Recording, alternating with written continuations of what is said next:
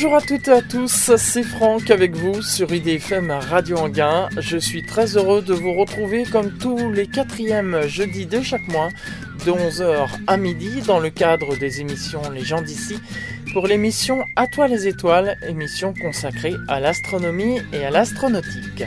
Cette émission a une marraine qui est Daniel Brio et qui est astronome à l'Observatoire de Paris, mais aussi un parrain qui est Jean-François Pellerin et qui est journaliste scientifique. Ils se joignent à moi pour vous souhaiter la bienvenue pour cette émission À toi les étoiles du mois de juillet 2017 une émission un peu spéciale aujourd'hui puisque, bon, je vais pas vous raconter ma vie, ça n'a rien de passionnant, mais simplement vous dire que euh, j'ai une panne de voiture qui est venue contrarier mes projets et qui m'a empêché d'enregistrer une émission à toi les étoiles dans les délais pour ce 27 juillet 2017. Alors plutôt que de vous priver de l'émission à toi les étoiles, eh bien euh, j'ai voulu aujourd'hui vous proposer une rediffusion j'ai choisi de rediffuser la 81e émission À toi les étoiles qui a eu lieu le 17 août 2011 et qui a été enregistrée à la Cité de l'Espace à Toulouse puisque sachez que cette année la Cité de l'Espace fête son 20e anniversaire. Et justement eh bien c'est l'occasion de vous rediffuser cette émission. Et vous allez découvrir tout ce que la Cité de l'Espace propose à ses visiteurs mais vous allez pouvoir aussi vivre le lancement de la sonde Juno qui a eu lieu en été 2011. Je vous souhaite à toutes et à tous de passer un bon moment à l'écoute de cette émission À toi les étoiles. Je suis en compagnie de Florence Serroussi, qui est euh, responsable relations presse. Bonsoir. Bonsoir. Merci de m'accueillir ici à la Cité de l'Espace. Est-ce que vous pouvez tout d'abord nous faire un historique de la Cité de l'Espace? Alors, la Cité de l'Espace, jeune Cité de l'Espace, 14 ans, elle a ouvert en juin 97, euh, inauguration le 27 juin et ouverture le 28 juin 97. Donc une cité en fait euh, qui est composée d'un parc euh, avec des objets spatiaux en taille réelle et avec des expositions qui vous font découvrir en fait l'espace et où vous expérimentez en fait toucher du doigt en fait la réalité de l'espace. La Cité de l'Espace a, juste après son ouverture, a acquis euh, la station Mir, une véritable station spatiale dans laquelle le public peut pénétrer et prendre conscience en fait de la vie dans l'espace, la vie des cosmonautes. Ensuite, euh, très régulièrement, la Cité a innové en ouvrant notamment euh, en 2005 un nouvel endroit donc dédié au spectacle, une salle IMAX 3D et un planétarium nouvelle génération où vous ressentez en fait euh, les distances de l'espace, où vous ressentez en fait l'environnement spatial. Et l'année suivante, euh, on s'ouvrait cette fois-ci aux plus petits, les 6-12 ans, en fait un lieu entièrement dédié aux enfants qui s'appelle la base des enfants, à l'intérieur de la fusée Ariane 5 euh, grandeur nature. Et l'année d'après, le square des petits astronautes sur lequel nous nous trouvons, un lieu ludique pour les 3-6 ans. On vit ici régulièrement toute l'actualité spatiale, les grands événements spatiaux, si possible en direct. Voilà, donc euh, une actualité qui est toujours très vivante, euh, qui permet au public de comprendre en fait tout ce qu'est euh, cette grande aventure spatiale. Pourquoi Toulouse? Pourquoi pas Bordeaux ou une autre ville? Toulouse est la ville de l'espace par excellence puisque c'est la ville qui réunit le plus grand nombre d'employés du domaine spatial. on atteint pratiquement 11 000 personnes qui travaillent dans le domaine spatial et c'est donc la plus grande ville spatiale d'Europe en fait pour son nombre d'employés. Qu'est-ce qu'il y avait ici avant la Cité de l'Espace? Alors la Cité, c'est un curieux bâtiment en fait. Euh, la première chose que l'on voit quand on approche euh, la Cité, c'est bien sûr cette fusée Ariane 5 grandeur réelle qui fait 55 mètres, mais euh, juste à côté, une drôle de sculpture en fait qui pourrait faire penser à un LEM, un, module lunaire, mais qui en fait est une sculpture contemporaine d'un sculpteur qui s'appelle Adam. Et ce lieu n'a pas pu ouvrir donc quelques années avant 97, et donc le maire de Toulouse qui depuis un moment avait un projet en fait d'ouvrir un lieu grand public euh, dédié à l'espace hein, sous l'impulsion bien sûr de toutes les personnes qui travaillent dans le domaine spatial à Toulouse, l'agence spatiale française, le CNES, euh, les industriels de l'espace, a eu l'idée de créer un lieu euh, très très grand public sur l'espace. Nous sommes aujourd'hui pour l'enregistrement de cette émission le vendredi 5 août 2011 et euh, c'est pas euh, par hasard si je suis euh, là pour cette date-là parce que c'est la 21e nuit des étoiles et comme chaque année, eh bien la Cité de l'espace participe à cet événement. Ah bien sûr, hein, bien sûr, c'est très très important. C'est un événement euh, qui réunit des fidèles en fait, des fidèles euh, locaux, du public euh, très familial qui vient découvrir les étoiles, aidé par des animateurs scientifiques qui expliquent le ciel au, grand public, des petites conférences, des petites animations sur le ciel dans le planétarium avec des films très courts. Et après des animations en fait dans la salle IMAX pour expliquer le système solaire, pour expliquer tous les phénomènes astronomiques euh, qui nous paraissent euh, fondamentaux, qui nous paraissent importants à éclairer euh, pour le grand public et bien sûr l'observation du ciel dans le parc. Également aujourd'hui, c'est la mise en orbite de la sonde Juno. Oui, une journée très très astronomique aujourd'hui puisque effectivement euh, on a le lancement donc euh, d'une fusée Atlas euh, que l'on peut suivre en direct en fait de la Cité de l'Espace, commenter en direct à la Cité de l'Espace de cette sonde qui part à destination donc de Jupiter. Donc un événement qui est très intéressant puisque le public va pouvoir assister à un lancement de fusée, ce qui est toujours très émouvant, très spectaculaire et va pouvoir aussi comprendre les enjeux de cette mission. Voilà donc en quelque sorte le programme de cette émission aujourd'hui, puisqu'il va y avoir le lancement de Juno et dans cette émission vous pourrez notamment euh, suivre comment ça va se passer. Mais auparavant, on va partir visiter l'extérieur du parc en compagnie d'Olivier Sangui, que je vais rejoindre dans un instant.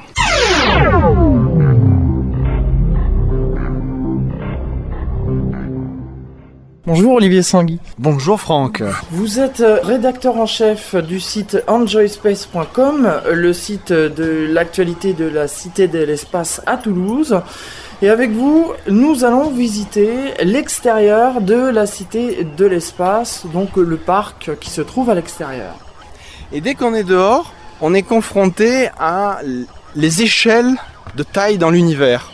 Donc il y a plusieurs panneaux de verre tout le long, on appelle ça l'allée de l'infini, et à chaque fois on fait une puissance de 10, c'est-à-dire on commence par notre taille, de l'unité le mètre, et après on grimpe de plus en plus, 10 puissance 2, 10 puissance 3, et ça permet de se rendre compte de la taille de la planète euh, sur laquelle on vit dans l'univers, c'est-à-dire même pas un grain de sable dans l'océan, c'est pire que ça, c'est encore plus petit, et on monte à chaque fois en puissance de 10, 10 puissance 5, 10 puissance 6 mètres, donc 1000 km. La France commence à être vue dans sa globalité. 10 puissance 7, la Terre. À 10 puissance 8, 100 000 km, la Terre a la taille euh, pratiquement de la Lune vue dans le ciel. Et on s'éloigne de l'orbite euh, terrestre. On s'éloigne carrément du système solaire. On va quitter notre galaxie, aller encore plus loin. À chaque fois en franchissant, juste en ajoutant un zéro au nombre de mètres. Et ça donne un peu en marchant comme ça, l'impression de se balader dans les échelles de l'univers et on se rend compte un peu de notre place somme toute très très euh, modeste. Ça donne le tournis. Hein. Ça donne le tournis. Puis là, une petite maquette du système solaire. Alors les distances des planètes ne sont pas à l'échelle. En revanche, très important, les planètes sont à l'échelle entre elles. Et on se rend compte que la Terre est une planète euh, somme toute banale en taille, à côté du Soleil, mais aussi à côté des géantes gazeuses que sont Jupiter et Saturne. Dehors, dans le parc, c'est l'endroit où il y a le plus d'objets spatiaux en taille réelle. L'intérêt de la Cité de l'Espace, c'est d'être confronté au spatial en taille réelle. Nous poursuivons euh, notre visite du parc en extérieur et là nous sommes devant le Soyouz. Hein. Le Soyouz, le célèbre vaisseau russe triplace qui n'emporte que trois cosmonautes.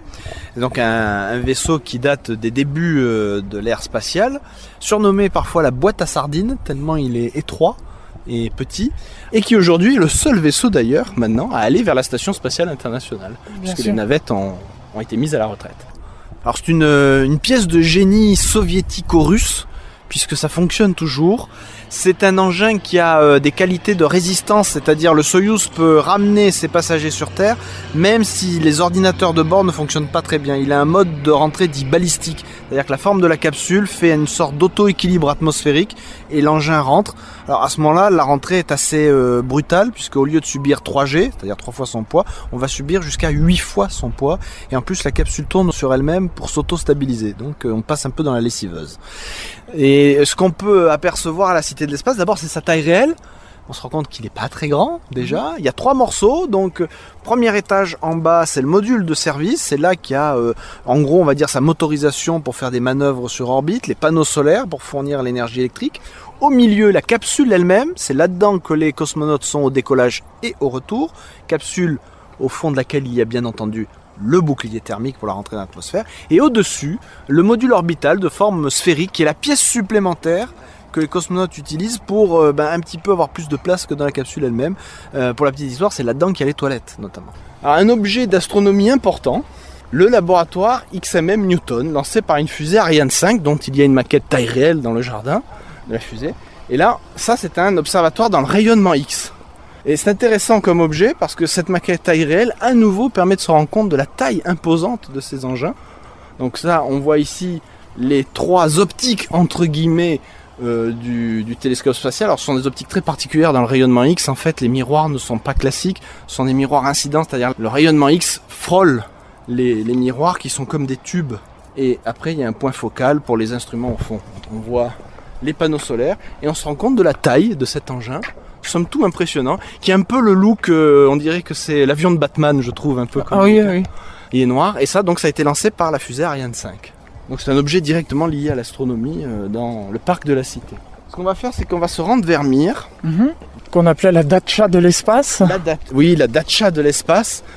Construction extraordinaire. Alors, c'était pas la première station des Russes. Hein. Avant, ils avaient fait les Salyut, dont certaines étaient d'ailleurs à but militaire. Et là, l'idée, c'était d'assembler plusieurs modules et euh, au départ, le but du programme Mir, c'était véritablement de tester la faisabilité d'un voyage vers Mars. Parce que les soviétiques avaient été quand même, faut le dire, légèrement vexés de perdre la course à la Lune, puisqu'ils l'ont mené pendant des années. Il y a eu un véritable secret d'État, c'est qu'il y a eu un programme lunaire habité soviétique qui a été un échec. Ils avaient fabriqué la fusée N1 qui a toujours explosé au lancement, avec personne à bord. C'était des vols d'essai automatiques. Et avec Mir, ils voulaient préparer la prochaine étape. C'était Mars. Mais Mars, c'est avec la propulsion dont on dispose à l'heure actuelle, c'est 500 euh, jours de voyage à peu près, hein, aller-retour. Donc euh, le but de Mir, c'était que devient un homme qui vit dans l'espace aussi longtemps Techniquement, est-ce que c'est possible? Et Mir a été... Euh, c'est amusant parce que Mir, en quelque sorte, a été lancé comme une tentative de réponse soviétique à la domination américaine suite à Apollo. Et c'est devenu le symbole de la coopération. Ah, il y a une petite histoire amusante, c'est que quand les Américains ont lancé la navette, l'ont conçue, au départ la navette c'était pour aller vers une station spatiale. Les Américains en avaient une, Skylab. Mmh. Mais Skylab est rentré dans l'atmosphère avant le vol de la première navette, Columbia. Et on a oublié qu'une des premières missions de Columbia, c'était de sauver Skylab, c'est-à-dire d'amener un moyen de propulsion pour que Skylab, la station américaine, reste sur orbite et que la navette fasse, comme son nom l'indique d'ailleurs, la navette entre la Terre et la station.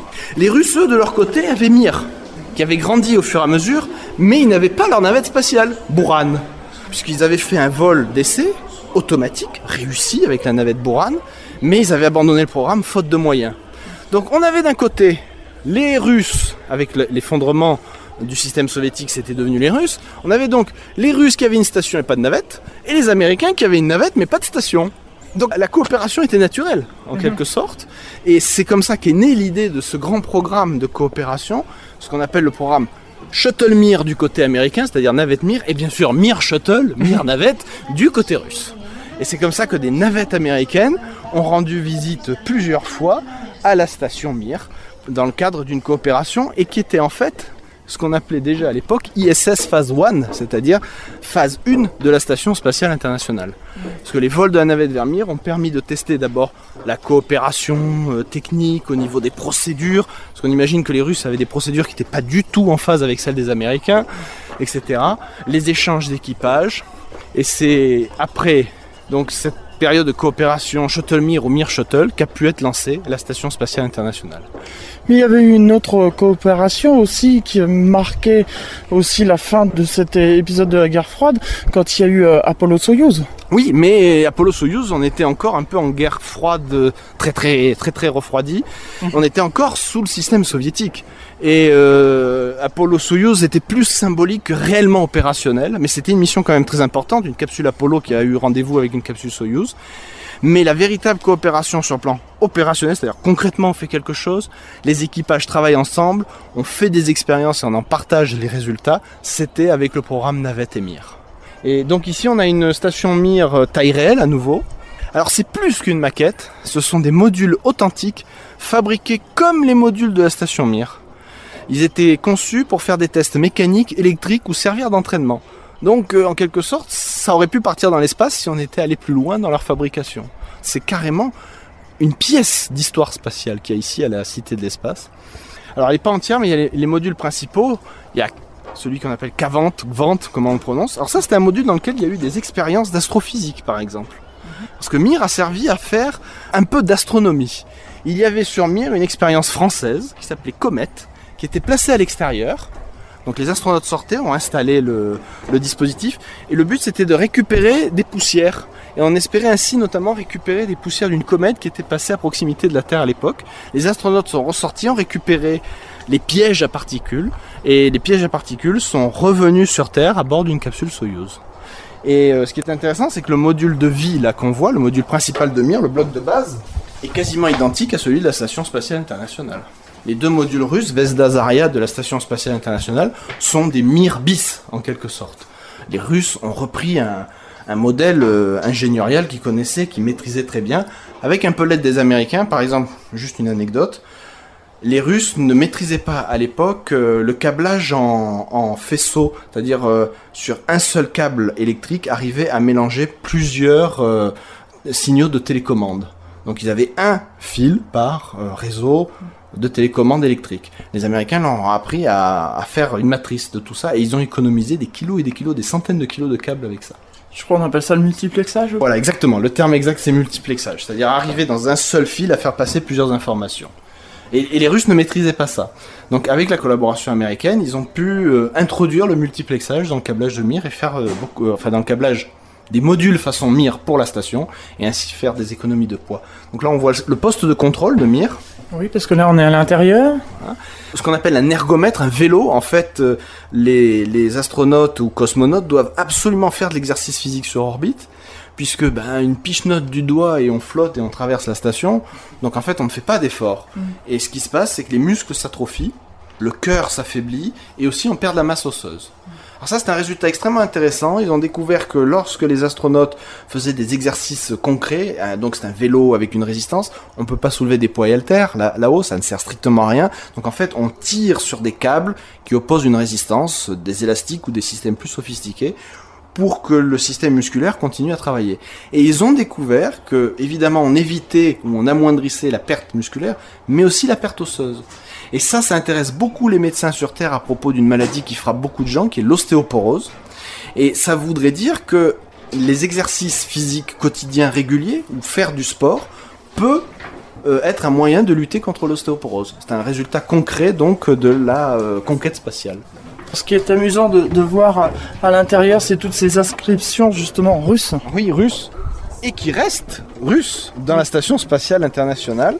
Il faut savoir que dans le module de vie principal de la Station Spatiale Internationale, il y a côte à côte une photo de Gagarine, normal, une photo de Tcholkovsky, qui était le grand théoricien euh, euh, russe euh, de la conquête spatiale. C'est un monsieur qui a théorisé le voyage spatial à une époque où il n'y avait même pas l'ombre d'une fusée.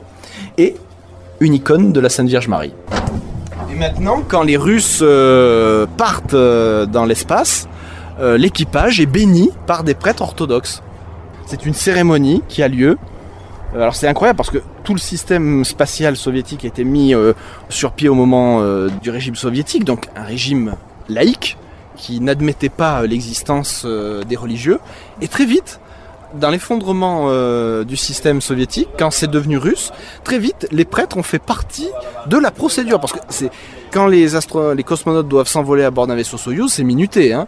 Conférence de presse à telle heure, euh, les dernières vérifications des scaphandres, on se présente, on salue le chef euh, du programme, etc. Et il y a un moment qui est dédié aux prêtres orthodoxes qui bénit donc les trois membres d'équipage. Quelle que soit leur nationalité et religion, le prêtre orthodoxe les bénit. Donc c'est amusant de voir le retour comme ça de la religion, euh, de l'héritage orthodoxe de la Russie, qui, s'est fait très rapidement. Donc là, on permet, on voit la, vie dans une station. Alors, ce qui, ce qui frappe, c'est que c'est à la fois grand et petit. Oui. Il y a de la place, mais euh, le passage d'un bloc à l'autre se fait quand même par des écoutilles relativement euh, petites. Hein. ça doit avoir 50 à 60 cm de diamètre. Là, une douche. Alors ça, c'est un luxe euh, c'était une tentative de faire une douche dans la station Mir. La plupart du temps, les astronautes ne prennent pas de douche, ils se lavent avec un gant. Ils utilisent très peu d'eau. Et ils recyclent cette eau. Il faut savoir que le système russe, euh, il y a un système russe qui s'appelle Electron. Euh, donc c'est comme Electron mais avec un K. Et ce système est capable de fabriquer de l'oxygène à partir de l'urine recyclée des occupants de la Station spatiale internationale. Donc en plus, on expérimente des méthodes pour, sur Terre, arriver peut-être à mieux euh, recycler euh, l'eau, etc. Et donc euh, mieux utiliser les ressources naturelles. Ça, c'est un sas de sortie. Ici, on est au bout du module K22. Et c'est le sas de sortie qui permettait donc aux cosmonautes d'aller dans l'espace en scaphandre. Scaphandre russe s'appelant Orlan. Et c'est les mêmes scaphandres qui sont utilisés par les cosmonautes russes sur la station spatiale internationale. Il y a deux sas. Il y a un sas pour les scaphandres des cosmonautes russes et il y a un sas pour les euh, scaphandres américains. Alors c'est pas que chacun a voulu garder son système, c'est que euh, on a réutilisé des systèmes déjà existants et que les scaphandres américains euh, ont besoin d'un certain équipement qu'on trouve dans le sas de sortie américain et les scaphandres russes ont besoin d'un certain type d'équipement qu'on ne trouve que dans le sas russe, bien entendu. Le temps de vous laisser euh, digérer toutes ces informations, on va faire une pause musicale et on se retrouve euh, juste après pour la suite de cette émission, toujours ici à la Cité de l'Espace. IDFM 98 FM, la plus francilienne des radios. La plus francilienne des radios. Sur 98 FM. Retour ici à la Cité de l'Espace à Toulouse pour cette émission À toi les étoiles. Dans le cadre des émissions de l'été, je vous rappelle, je suis en compagnie de Olivier Sangui qui nous fait visiter donc la Cité de l'Espace ici à Toulouse. Nous poursuivons euh, notre visite du parc en extérieur. Ça, c'est le scaphandre spatial de Claudie Aigneret lors de l'une de ses missions. Donc, ça a été porté dans l'espace. Et ça, ça fait partie des petites astuces euh, soviético-russes. C'est une capsule de retour automatique sur Terre. Le Soyuz est très petit, parfois on ne peut pas ramener toutes les expériences qu'on souhaiterait. Donc, ils ont fait cet objet euh, un peu en forme d'énorme suppositoire.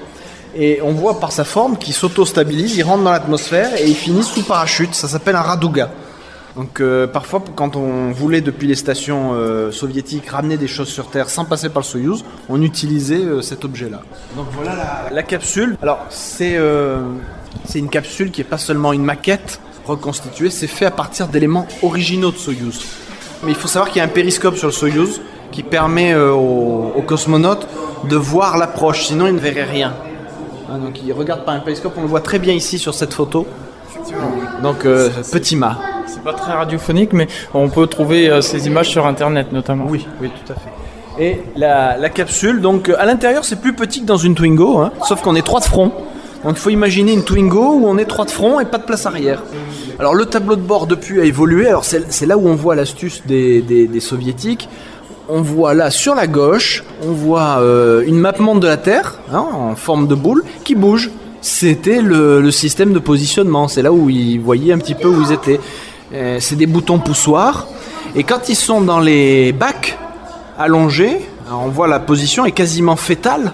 On est en position fétale parce que les médecins euh, soviétiques avaient déterminé que c'était la meilleure façon de résister au jet du décollage et au jet de la rentrée euh, dans l'atmosphère. Donc parfois les cosmonautes avaient du mal à atteindre les boutons du euh, tableau de commande. Donc ben, ils ont une sorte de petite canne et avec cette petite baguette, ils appuient sur les boutons et on le voit encore aujourd'hui. Euh, c'est encore une astuce utilisée. Si on regarde la vidéo d'un décollage d'un Soyuz vers la station spatiale internationale, on voit le commandant au centre qui utilise sa petite canne pour appuyer sur les contacteurs. Et les baquets, puisque ce sont des sièges baquets, sont moulés en fonction de chaque astronaute pour être au plus près euh, de la forme surtout de leur dos afin de les maintenir au mieux. Donc euh, ils changent les baquets à chaque fois. À chaque vol. fonction. À chaque vol et euh, de toute façon le, le Soyuz n'est pas récupérable. On récupère certains éléments mais on en refabrique un à chaque fois. Il n'y a que les navettes spatiales qui étaient récupérables à chaque vol. Quand elles rentraient, bon, il y avait une maintenance intense à effectuer, mais c'est la même navette qui volait. Le, le Soyuz, non, on récupère des éléments dedans, éventuellement, mais euh, à chaque fois c'est une capsule différente. Donc trois places, hein, disposées un petit peu en pétale, hein, pas de front véritablement. Le cale-pied est vraiment très très proche euh, du bas du dos. hein. On, on est en position euh, fétale. Euh, là, euh, quand on est à la Cité de l'Espace et qu'on visite le Soyouz, encore on a une impression de place parce qu'on ne peut pas complètement fermer. Il y a un accès par un hublot et cet accès-là n'existe pas. En réalité, ils descendent par en haut. Donc c'est encore plus claustrophobe que ça. Oui, c'est pour qu'on puisse voir de l'extérieur. Il faut savoir qu'à la cité, il y a une animation régulière où on ouvre ce hublot par lequel on voit très bien l'intérieur et on peut s'asseoir. Donc on ressent un petit peu l'exiguïté de, de ce vaisseau spatial. Ah bah voilà, la capsule a été ouverte. On va pouvoir pénétrer donc à l'intérieur de la capsule. On enlève les chaussures et je vais pénétrer donc à l'intérieur. À la place, cette petite marche n'existe pas. oui, Hop, à la place du commandant. Voilà. Voilà, donc je m'installe. Ah, c'est très très exigu effectivement. Il faut vraiment s'y mettre pour se rendre compte. Voilà, je me cale. La preuve, hein, voilà. À quel point c'est exigu. Alors, il faut se rendre compte qu'ils sont dans cette position-là. Euh, ils rentrent dans euh, la capsule Soyuz euh, parfois plusieurs heures avant le décollage, au moins plusieurs dizaines de minutes. Et après, quand la fusée décolle, pendant 8 minutes, ils subissent jusqu'à 3 fois leur poids. D'où la forme du siège baquet et cette forme fétale qui permet de mieux résister aux efforts. La plus mauvaise position en accélération, ce serait d'être droit, puisque tout le sang qui est dans la tête partirait vers le bas. Tandis que là, on maîtrise mieux. Dans la navette spatiale, ils sont pareils, ils sont dos euh, au sol quand ils décollent. En revanche, ils n'ont pas les jambes pliées comme ça. Et on constate, alors, allez-y, tendez le bras, essayez de toucher les boutons. C'est pas évident. Oui, c'est pas évident. ouais. Voilà, c'est loin. Alors, ici sur le côté, une petite peluche qui est tendue au bout d'une cordelette. C'est pas un détail rajouté par la Cité de l'Espace, c'est un détail historiquement exact. Depuis très longtemps, il y a cette petite peluche. Au décollage, elle est comme ici, tendue. Et dès que le Soyuz arrive sur orbite, qu'il y a coupure des moteurs, elle se met à flotter. C'est comme ça qu'ils savent qu'ils sont véritablement arrivés sur orbite. Bon, il y a les indications, bien entendu, mais euh, ils le savent. Et au-dessus de nous, la trappe circulaire, une écoutille, qui ressemble un peu à ce qu'on voit dans des sous-marins, et euh, qui s'ouvre et qui permet d'accéder au module orbital, le module supérieur, pièce de vie euh, en plus. Et notamment, il y a les toilettes là-dedans. Quand on décolle en Soyuz, ce qu'on ne ressent pas ici, c'est qu'on est totalement entouré en plus de sacs qui contiennent vivres, provisions, euh, etc. Donc c'est véritablement exigu. En effet, oui, on peut vraiment s'en rendre compte. Là, je vous invite, si vous venez à la, à la Cité de l'Espace, à essayer. Et au retour, euh, il s'assoit et il reste assis euh, jusqu'à l'atterrissage. Donc euh, là, ils doivent rester plusieurs heures dans cette position-là. Il faut savoir que nous deux, là, ici, assis, même si on ressent l'exiguïté, hein, comme vous le dites très justement, on est à l'aise parce qu'on n'a pas la combinaison sur nous. Les cosmonautes, eux, sont engoncés dans leur combinaison spatiale, ce qui rajoute encore plus à l'impression d'enfermement et de claustrophobie. Donc claustrophobe, s'abstenir pour, euh, si on veut un jour devenir touriste spatial ou professionnel de l'espace. C'est une contre-indication complète. Eh ben, je pense qu'on a fait le tour. On va s'extirper maintenant. C'est le mot. Alors, c'est plus facile en impesanteur de s'extirper du siège parce qu'après on, on, là, on flotte. Là, le plus dur, c'est au sol. Voilà. Alors, je vais sortir en premier. Souvent, il y a une confusion entre la fusée Soyuz et la capsule Soyuz. Au départ, la fusée Soyuz ne s'appelait pas Soyuz, c'était la R7, ou même Semyorka. C'était un missile. Au départ, euh, elle a été conçue pour envoyer une bombe atomique vers les Américains. Et puis son concepteur, qui est un véritable génie, Sergei Korolev, savait très bien qu'avec cette puissance-là, il pourrait envoyer des choses dans l'espace. Donc on a envoyé Sputnik, les premiers animaux dans l'espace, Yuri Gagarin. En revanche, quand Yuri Gagarin a volé dans l'espace, il l'a pas fait à bord d'une capsule Soyuz, il l'a fait dans un autre style de capsule beaucoup plus simple, monoplace. La fusée, c'était la Semyorka améliorée. Après, quand on a mis au point le vaisseau Soyuz, la fusée porteuse a pris le nom de son vaisseau spatial habité. Aujourd'hui, on parle de la Soyuz, même quand la fusée n'emmène pas de vaisseau habité, même quand elle envoie un satellite ou une sonde. Un peu un abus de langage, mais c'est comme ça. Donc, quand il y a un vol habité, c'est la fusée Soyuz qui envoie la capsule Soyuz, qui veut dire union en russe. Merci Olivier Sangui. Je vais vous libérer maintenant puisque je sais que vous devez vous rendre à la salle Vega pour préparer euh, la retransmission du lancement d'Atlas qui va mettre en orbite euh, la sonde Juno. Je viendrai vous rejoindre tout à l'heure pour euh, assister à ce lancement et en faire profiter d'ailleurs les auditeurs d'Atoile les étoiles. Pour l'heure, je change d'interlocuteur et je suis désormais avec Fabrice Cadet qui est animateur scientifique et euh, nous nous déplaçons toujours dans ce parc de la Cité de l'Espace et là on est devant Ariane je crois. hein. devant Ariane 1 pour être euh, plus précis. Donc euh, c'est le lanceur qui a été envoyé euh, pour la première fois un 24 décembre 1979. Donc on a ici même euh, bien écouté de, de vrais réservoirs, donc une fusée tout simplement en pièces détachées. Donc il faut savoir que sur euh, la masse totale d'un lanceur, vous avez euh, 80% en fait de carburant. Donc une fusée, c'est avant tout un énorme tube rempli de carburant. On appelle cela aussi des ergols. On voit cette ligne de réservoir qui correspond à des moteurs euh, qu'on peut qualifier de différents, car en fait la poussée entre le départ et euh, au final sera euh, complètement différente.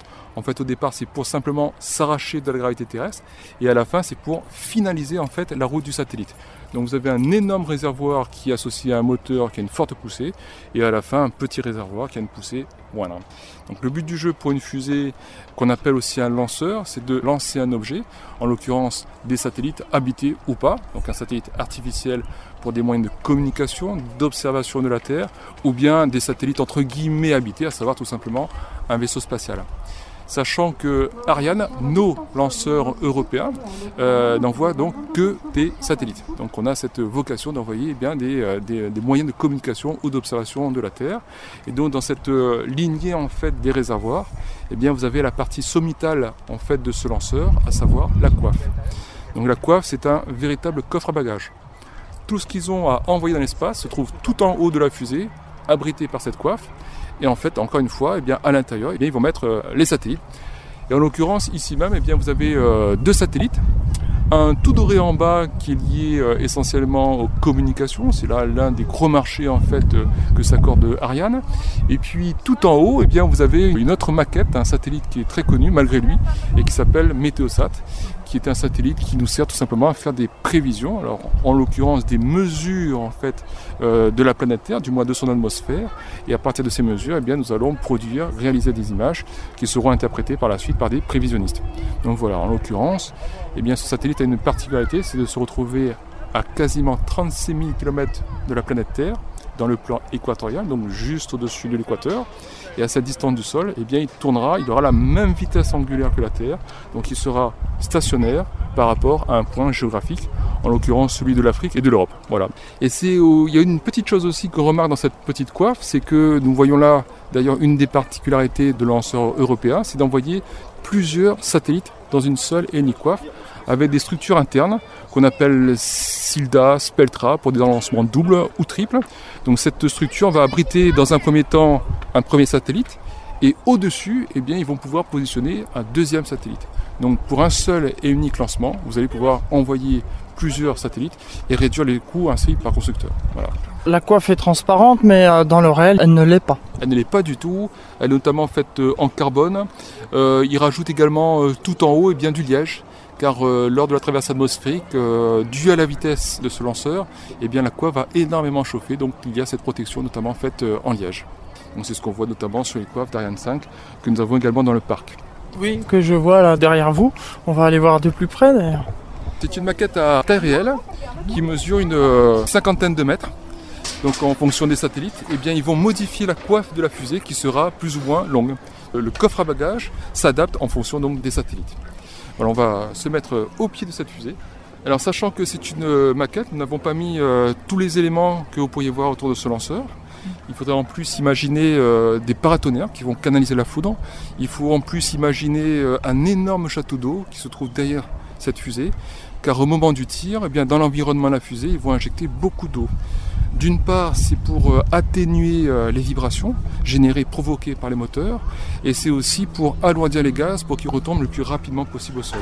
Donc euh, ici même, dans l'environnement où nous nous trouvons, lors d'un vrai tir, eh bien, ils envoient beaucoup, beaucoup d'eau. Alors, qu'avons-nous donc essentiellement ici qui représente ce lanceur Ariane 5, donc lanceur de dernière génération? On va donc commencer par la partie beige, qu'il nomme étage principal cryotechnique, dans lequel vous avez deux réservoirs pour deux carburants différents, à savoir de l'hydrogène et de l'oxygène. Alors l'association des deux, non seulement euh, va vous donner une, petite explosion contrôlée, entre guillemets, mais aussi libérer la vapeur d'eau. On sait qu'en associant l'hydrogène et l'oxygène, eh ça va donner de l'eau. Donc ce moteur qui se trouve dans le prolongement de l'étage principal cryotechnique, ce moteur qui s'appelle Vulcain, va donc rejeter de la vapeur d'eau. Des gaz qui sortiront à la température de quelques 3000 degrés Celsius, pour vous resituer, c'est la moitié de la température de surface du Soleil quand même, donc ce sera relativement chaud. Et ces gaz seront éjectés à la vitesse de 4 km par seconde. Donc avec c'est énorme. C'est plutôt énorme. Donc euh, avec une sacrée violence. Et à partir de ce moment-là, eh bien, euh, s'appliquera un principe universel qu'on appelle euh, action-réaction, qui euh, permet à une fusée de se mouvoir. Je vous en rappelle la, la- la définition. Eh bien, toute action correspond à une réaction de même force, de même intensité, mais de sens opposé. En éjectant des gaz dans une certaine direction, eh bien, la fusée va tout simplement s'élever et se diriger vers l'espace. Et on peut voir sur cette euh, reconstitution au sol qu'il y a aussi une voie de chemin de fer. Oui, tout à fait. Il y a une voie de chemin de fer tout simplement parce que la fusée est assemblée dans différents hangars à Kourou, en Guyane française, là d'où elle est tirée. Et en fait, il faut la sortir de ces hangars et la déplacer jusqu'au pâtir. Et ça se fait grâce à un petit camion. Donc vous avez euh, des voies ferrées en fait à Kourou pour, euh, il est vrai, déplacer le lanceur d'un bâtiment euh, à l'autre. Nous avons vu euh, le premier étage et ensuite là on a le réacteur en lui-même. Alors on a le moteur en lui-même, le Mhm. moteur Vulcain, qui lui en fait va prendre le relais des boosters ou des étages d'accélération à poudre.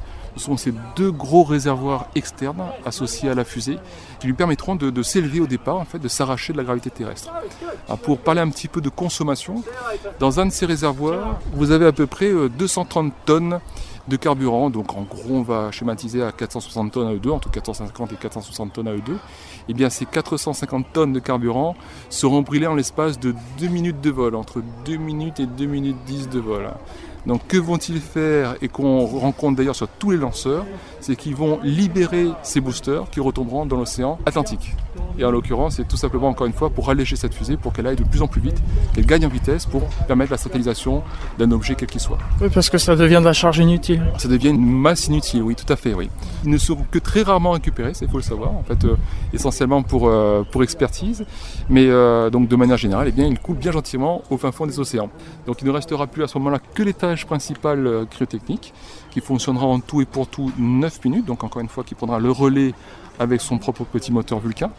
Et au bout de 9 minutes de vol, elle aura brûlé dans les 157 tonnes d'hydrogène et d'oxygène. La fusée va s'en débarrasser, plus précisément ce qu'ils appellent la case équipement, qui est un ordinateur de bord, tout simplement. Donc il va larguer l'étage principal cryotechnique, qui se chargera aussi au préalable, une fois quitté l'atmosphère, de larguer la coiffe.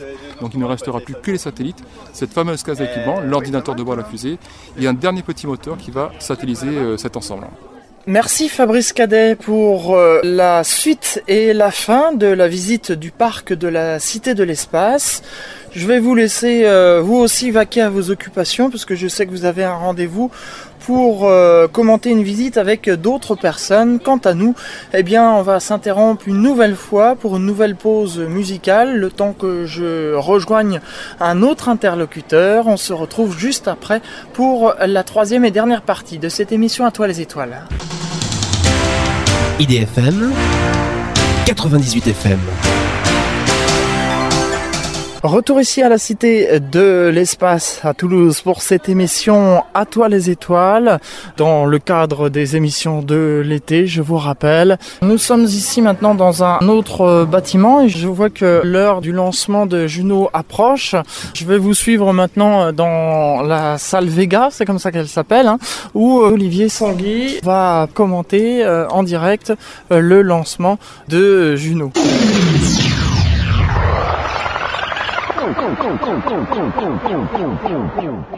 Voilà la fusée Atlas 5 sur son pas de tir. C'est une des fusées les plus puissantes actuellement. Donc euh, au sommet de cette euh, fusée Atlas 5, le cocon, la protection, à l'intérieur de laquelle il y a euh, la sonde Juno, donc, qui est une, une sonde conçue par le Jet Propulsion Laboratory, c'est-à-dire c'est une antenne de la NASA. Et c'est une sonde qui a été conçue pour aller sur Jupiter. Et elle a une particularité, cette sonde, c'est qu'elle a trois immenses panneaux solaires parce que du côté de Jupiter, il y a 25 fois moins d'énergie du Soleil que sur Terre. Donc si on veut pouvoir faire fonctionner une sonde avec le Soleil là-haut, aussi loin de la Terre, il faut des panneaux solaires euh, gigantesques. Voilà, à 4 minutes, vous allez voir que le compte à rebours va s'arrêter. C'est tout à fait normal. C'est une pause de 10 minutes. Les comptes à rebours sont trompeurs. Quand on voit le compte à rebours qui défile, on se dit Ah, ça y est, c'est en temps minutes. Non, à la NASA, et pas qu'à la NASA d'ailleurs, on a bien compliqué les choses. C'est-à-dire que parfois on arrête le compte à rebours. Donc le compte à rebours, c'est la préparation, et pendant ces arrêts-là, on fait des tas d'opérations de vérification. En fait, il y a que les ingénieurs qui savent vraiment à quelle heure ça décoller. En l'occurrence, pour Atlas 5, en heure française, c'est 17h34. donc 11h34 port de Floride. Voilà, donc ils ont un petit souci technique. euh, ils savent qu'ils ne décolleront pas à 17h34. Et ils étendent euh, donc l'arrêt du compte à rebours pour se donner du temps pour être sûr que le problème technique est résolu. Et s'il est résolu, ils, ils reprendront le compte à rebours à moins 4 minutes. On annonce que tout est go, au niveau lanceur, au niveau météo, au niveau du problème d'hélium euh, dans l'étage Centaure, qui est le dernier étage de la fusée. Et on est go for launch. Go.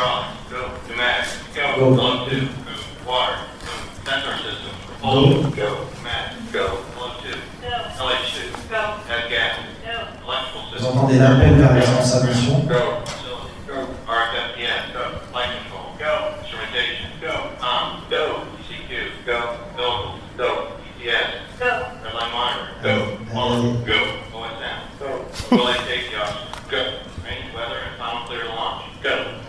Tout le monde est go.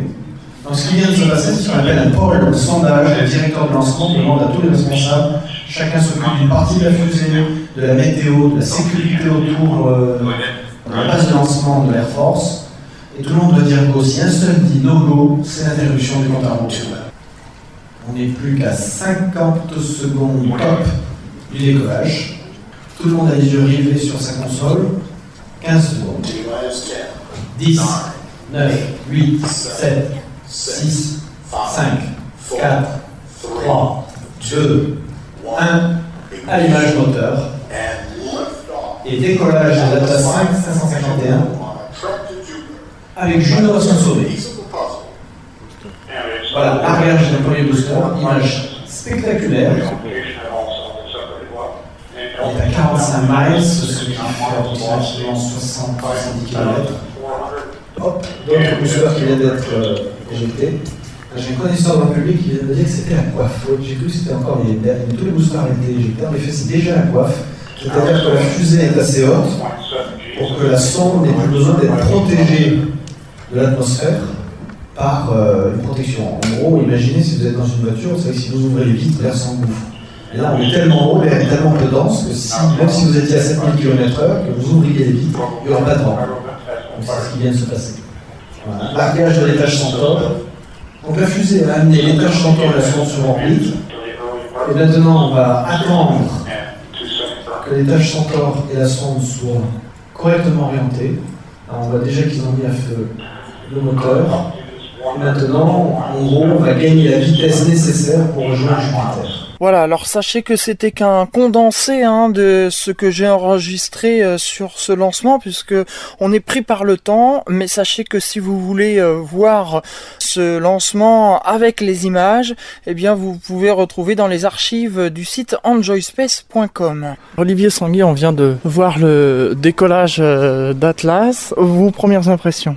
Bien, alors on a assisté à un lancement typique, je dirais, puisque on a eu des reports des petits reports successifs pour raisons techniques. Et ça, c'est possible parce qu'on est dans le cadre euh, d'un lancement d'une sonde. Donc on est moins contraint, par exemple, que la navette spatiale. La navette spatiale, quand elle partait vers la Station spatiale internationale, le créneau était de 10 minutes. Et vu qu'on voulait lancer au milieu du créneau, en fait, il y avait que 5 minutes. Donc ce qu'on a vu aujourd'hui n'aurait pas pu se passer avec la navette on aurait été obligé d'annuler le lancement et de partir le lendemain. Là, on a pu avoir 5 minutes, puis encore 5 minutes. Il y avait un petit euh, problème technique sur l'étage Centaure, c'est-à-dire le dernier étage de la fusée, celui qui va définitivement propulser la sonde vers Jupiter. Et on s'est donné le temps pour être sûr que ce souci technique, finalement, n'en était pas un. Et puis lorsque ça a décollé, bon moi quand je vois un décollage de fusée, j'ai toujours la passion qui revient, mais j'imagine l'émotion des scientifiques euh, qui ont leur sonde au sommet, qui ont leurs instruments, leurs expériences embarquées là-haut, mais aussi sans doute euh, la passion et l'émotion des gens qui ont préparé cette fusée pour qu'elle décolle, finalement pas à l'heure dite, mais le jour prévu. J'ai entendu tout à l'heure, vous avez dit dans le commentaire qu'il y avait des bateaux qui s'approchaient trop près du site de lancement. Oui, c'est un des critères de lancement. Il y a des tas de critères techniques, c'est-à-dire que la fusée doit être prête. Il y a le critère météo qu'on ne maîtrise pas, et puis il y a un autre critère qui est celui de la sécurité des populations. Alors les populations sur Terre, on sait où elles sont, donc là on peut aller jusqu'à détruire la fusée si jamais elle s'écarte de la trajectoire, mais il y a l'océan. Alors il y a une limite, mais euh, elle est fixée, mais les bateaux peuvent la, franchir. Donc il y a un hélicoptère et des gardes-côtes qui sont chargés de surveiller cet espace-là. Le danger, c'est quoi? C'est que s'il y a destruction de la fusée, les morceaux retomberont dans cette zone. Et lorsque la fusée monte, on largue des boosters, des petites fusées additionnelles, et c'est la zone où les boosters retombent. Et là, on ne veut pas qu'il y ait des gens qui se baladent avec des bateaux, puisque le risque, c'est bien sûr qu'ils soient heurtés par un morceau de fusée qui redescend. Là, on a vu euh, donc la sonde partir. Il y en a pour 53 minutes avant qu'elle quitte définitivement la banlieue terrestre. Oui, on va dire que la première partie de la fusée, le corps central avec les boosters, ont eu pour but d'amener la sonde au sommet de son étage Centaure, qui est en fait une petite fusée en elle-même, sur orbite terrestre. À partir de là, l'étage Centaure va allumer son moteur plusieurs fois pour gagner de la vitesse, suffisamment pour que Juno se libère du piège gravitationnel de la Terre et aille au-delà et se dirige donc vers Jupiter. Et le lancement sera définitivement réussi lorsque Juno se détachera de son étage Centaure. L'heure où on parle, c'est dans une grosse demi-heure. Et ensuite, euh, on va déployer les panneaux solaires de la sonde, faire un check-up complet euh, de son état. Et là, on saura si c'est OK. Et puis, il y a encore beaucoup d'étapes à franchir, puisque la sonde a quand même 5 ans de voyage. Il peut se passer beaucoup de choses en 5 ans. Euh, Elle va passer près de la Terre au milieu de son voyage. Les scientifiques vont sans doute en profiter pour tester les instruments embarqués. Et après, il y aura un autre grand moment, c'est l'arrivée dans la banlieue de Jupiter.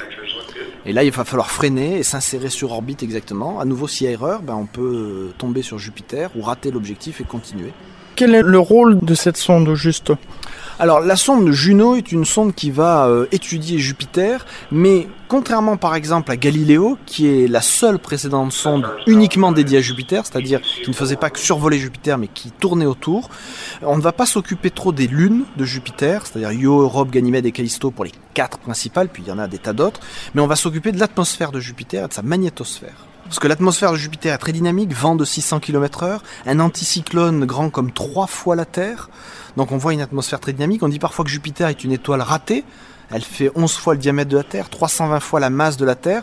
Si elle avait été un peu plus massive, elle aurait pu être un petit soleil, peut-être. On n'en est pas sûr, ça fait partie des théories. On connaît finalement pas si bien que ça sa composition.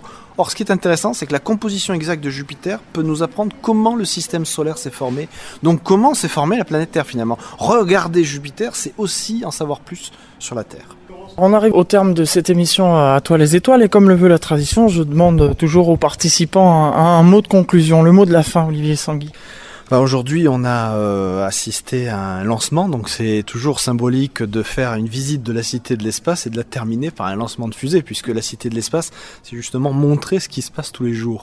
Donc ça veut dire qu'on continue encore à comprendre, enfin à tenter de comprendre l'univers qui nous entoure. Je crois que c'est ce qui est passionnant dans l'espace, c'est-à-dire c'est pas seulement le fait que c'est l'espace, c'est aussi que l'homme a quelque chose à y faire, le comprendre, et aussi euh, on commence à l'explorer, et peut-être plus tard on ira habiter en dehors de la Terre.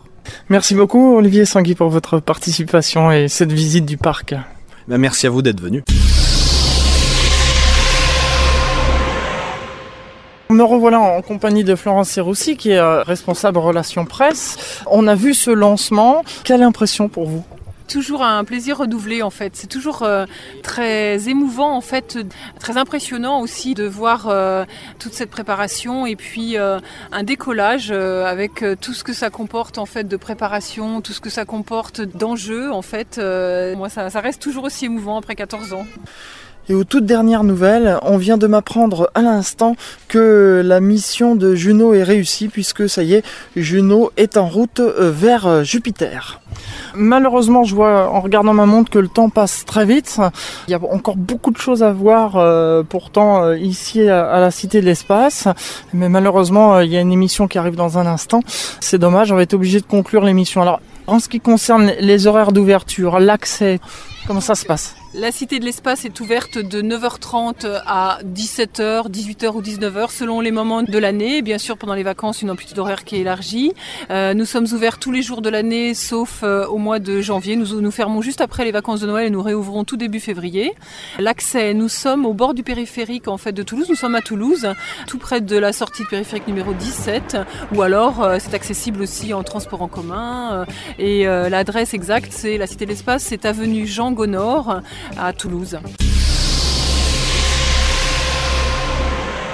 C'était donc la rediffusion de la 81e émission d'À toi les étoiles qui a eu lieu le 17 août 2011 et qui a été enregistrée à la Cité de l'Espace de Toulouse qui fête cette année son 20e anniversaire. Et sachez qu'à l'occasion de cet anniversaire, la Cité de l'Espace vous propose tout au long de l'année des événements et notamment demain, vendredi 28 juillet, à l'occasion de la Nuit des Étoiles, la Cité de l'Espace sera ouverte jusqu'à minuit et vous proposera plein d'animations à l'occasion de cette nuit des étoiles. Sachez également que tous les jeudis jusqu'au 24 août, la Cité de l'Espace sera ouverte en nocturne.